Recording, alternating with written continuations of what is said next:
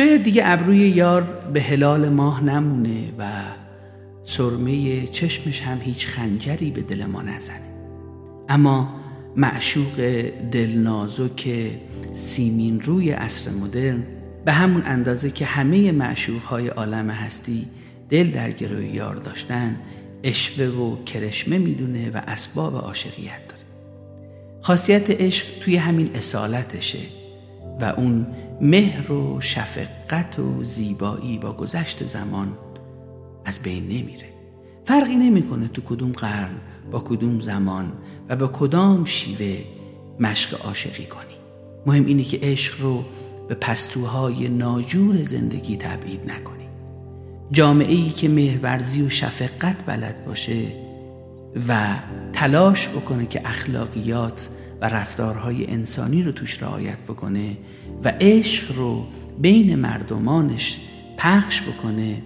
حتی دنیای مجازی صفر و یک رو هم به تسخیر خودش در میاره این عشق و اون رو غزلخان می‌کنه. کافیه یه جامعه دلمرده باشه افسرده و ناامید. اون وقت قهر و خشونت و پرخاشگری و بددهنی و درماندگی جای مهر و دوستی رو می‌گیره و عشق زودتر از هر چیزی از حافظه جمعی ما پاک میشه. درباره عشق حرفهای زیادی زدن اما به نظرم باید به این مسئله توجه بکنیم که این پدیده پدیده است که در زندگی ما همیشه می‌تونه تحول آفرین باشه. به قول استاد شفیع کتکنی عزیز و بزرگ که عمرش دراز باد ای مهربان تر از برگ در بوسه های باران بیداری ستاره در چشم جوی باران آینه نگاهت پیوند صبح و ساحل لبخند گاه گاهت صبح ستاره باران. بازا که در هوایت خاموشی جنونم فریادها برانگیخت از سنگ کوه ساران ای جوی بار جاری زین سایه برگ مگریز کینگونه فرصت از کف دادن بیشماران. گفتی به روزگاری مهری نشسته گفتم بیرون نمی‌توان کرد حتی به روزگاران. بیگانگی زهد رفت ای آشنا. مپرهیز زین عاشق پشیمان سرخیل شرب ساران پیش از من و تو بسیار بودند و نقش بستند. دیوار زندگی را زینگونه یادگاران. وین نغمه محبت بعد از من و تو ماند. تا در زمانه باقی است آواز باد و باران. ای مهربان تر از برد ای مهربان تر از برد در بوسه های باران.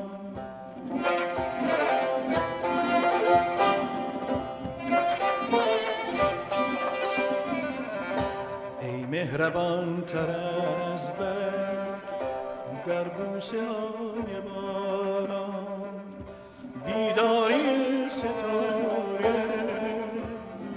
چشم جوی باران بیداری ستاره در چشم جوی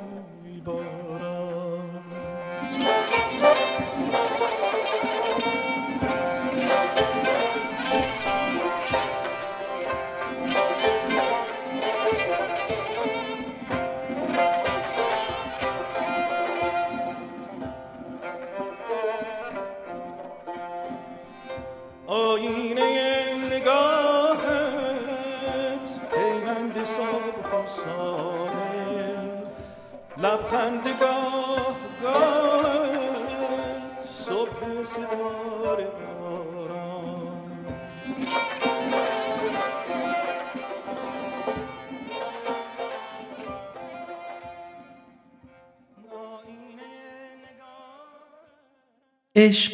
در متن زندگی هر روزه ما حضور داره.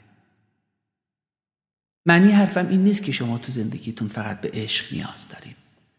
اما قطعا اگر بخواهید یک زندگی رضایت بخش و توأم با رشد آگاهی تراوت و معنا و هوشیاری داشته باشین کلیدی ترین عنصر تعیین کننده رسیدن به این زندگی فهمیدن پدیده عشق در زندگی. برای همین عشق در متن زندگی هر روزه ما حضور داره. داره چهره های متفاوتی در دوره های زمانی مختلفه برای همین از عشق دیروز و امروز حرف می‌زنیم و حتی متوجه تغییراتش هم میشیم. اینکه این تغییرات تحت تأثیر تحولات جامعه بوده یا تحت تأثیر رشد فردی آدم ها و جهان درونی آدم ها و اتفاقاتی که در جهان مدرن و محیط مدرن برای آدم ها اتفاق افتاده موضوع مهمیه. پدیده های اجتماعی مثل عشق خیلی وقتها جامعه رو وادار به باز تعریف نظم اجتماعی می‌کنه. ایلوز در کتاب برباد دادن رویای عشق رمانتیک از سرمایهداری عاطفی حرف می‌زنه. اون باور داره که سرمایهداری منطق مبادله خودش رو روی احساسات ما تحمیل کرده. با این حال معتقد اگه ما مبتنی بر همون منطق بازار دائم به خرید گل بریم و به همدیگه هدیه بدیم و همدیگه رو به مهمونی دعوت بکنیم با همدیگه وقت بگذرونیم. برای شادی همدیگه اگر کاری هم نمی کنیم اما برای داشتن یک قلب شاد برای اون فرد دعا بکنیم و یا قدردانی بکنیم کم کم این منطقه احساسی عاطفی عشق که روی سرمایه داری تاثیر می‌گذاره. و اون رو تبدیل می‌کنه به سرمایهداری احساسی و عاطفی.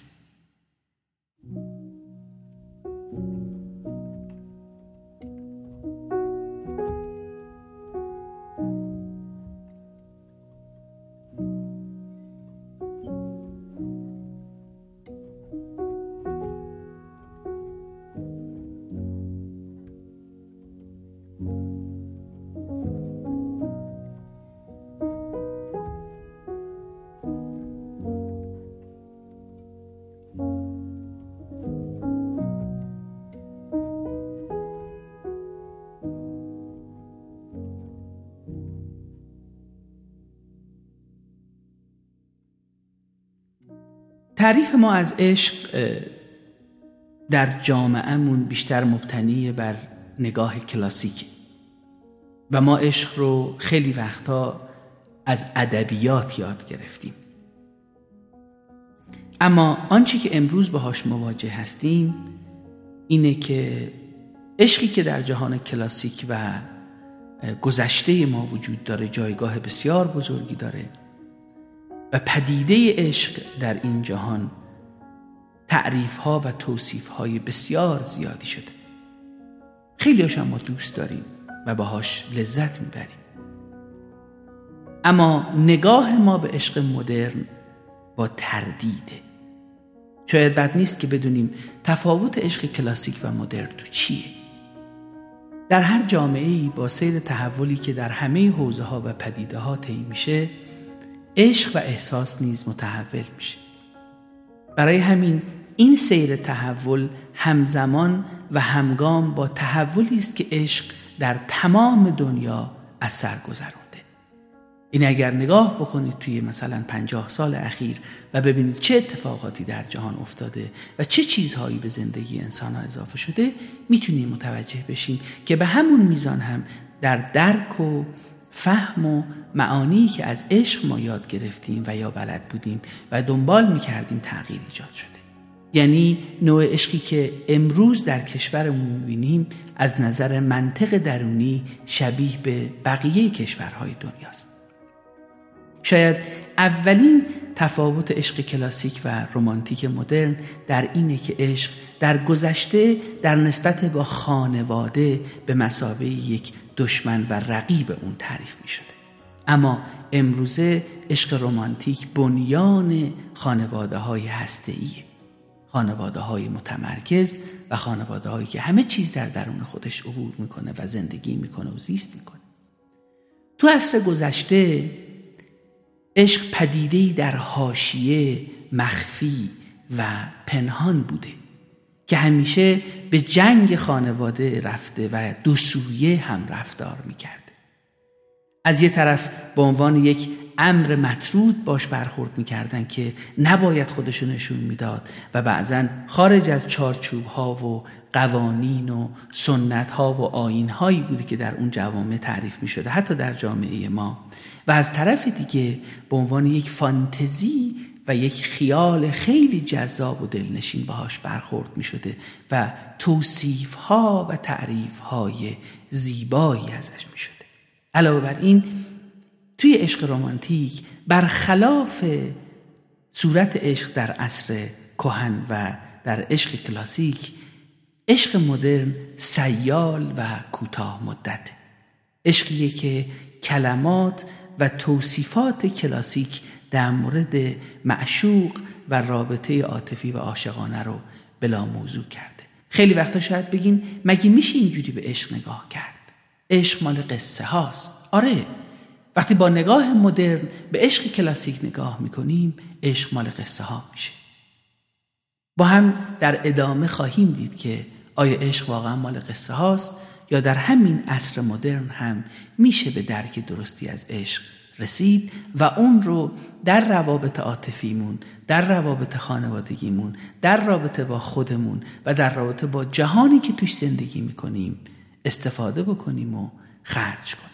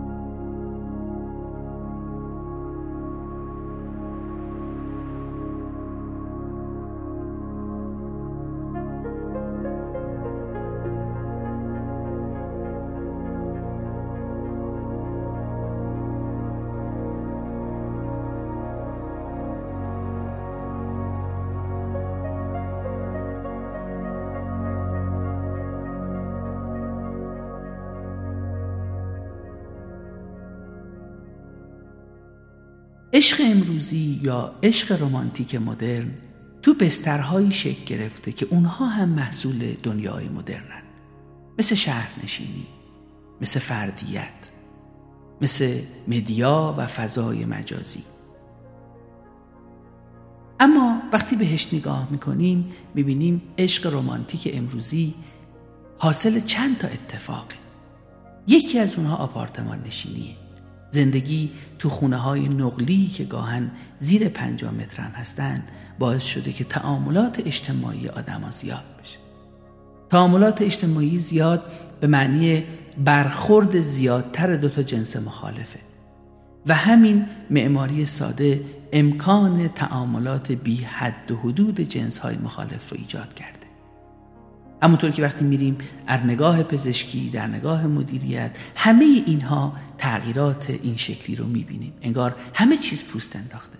مثلا تو حوزه پزشکی توی نظام مدرن بدن رو مدیریت می‌کنه پزشکی مدرن و بعد محوش می‌کنه. تو این عصر تن بیمعناست. ایدئالی از بدن زیبا شیک سالم و قابل ارائه به ما معرفی میشه و هر روز تو فضای مجازی اون رو به خورد ما میدن. ولی در عین حال بدن اونقدر به الگوها و سایزها و تناسب رنگها و اطلاعات تقلیل پیدا کرده که انگار کم کم محو شده. برای همینم تو این وضعیت دیگه ما مالک جسم و تن خودمون نیستیم. انگار اختیار اون از ما گرفتن. بنابراین همونقدری که اینجا اختیار ما رو از ما گرفتن توی مزامینی مربوط به مالکیت تو روابط احساسی و عاطفی دیگه مثل عصر سنت و عشق کلاسیک مفاهیمی مثل غیرت و تملک و اینها معنایی پیدا نمی‌کنه و امروز کمرنگ شده. تو عصر مدرن حتی خود ما مالک تنمون نیستیم چه برسه به اینکه تو روابط عاشقانه کسی مالک کسی باشه یا از آن کسی باشه. توی کلام میشه گفت مدیریت رابطه از دست آدما خارج شده انگار. همونطور که مدیریت بدن از دست آدما خارج شده. وقتی شما به این جهان نگاه می‌کنید می‌بینید که حتی نقش پذیری زنانه و مردانه اون هم دستخوش تغییر شده. و اینها پدیده هایی که وقتی شما واردش میشین می‌بینید آروم آروم یه چیزهایی داره عوض میشه. مثلا محیط کار از محیط خونه جداست و خانواده های گسترده و بزرگ که یه روزی نمونهش رو توی خونه های پدر بزرگ ها و مادر بزرگ ها می‌دیدیم تبدیل به خانواده های هسته و کوچیک شدن. زنها از محیط خونه فاصله می‌گیرن و در مرکز دنیای ذهنی زنانه بیش از اون که نگران مدیریت آشپزخونش باشه نگران مدیریت تعاملات و احساساتش در فضای اجتماعی.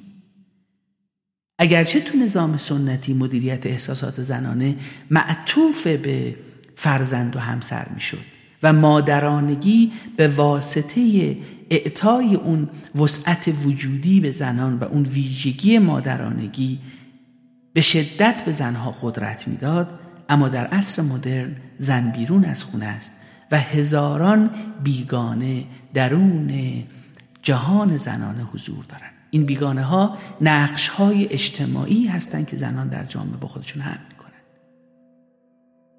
انگار تو این عصر واژگان احساسی هم از دست ما خارج شده.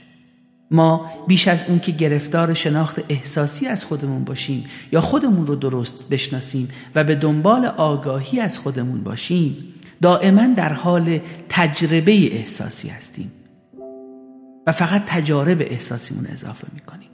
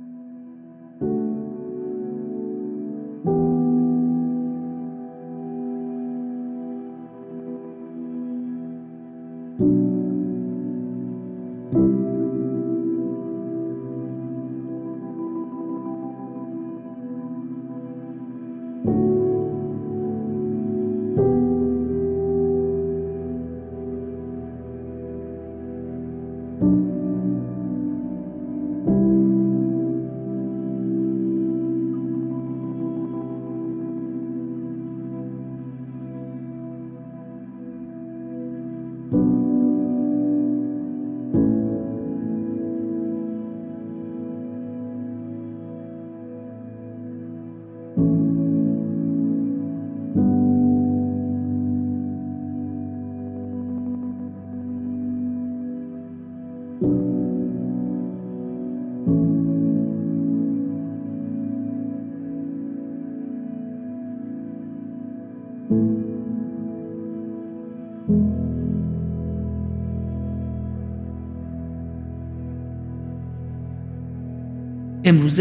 اختلاف زنها و مردها دیگه موضوع اقتصاد نیست.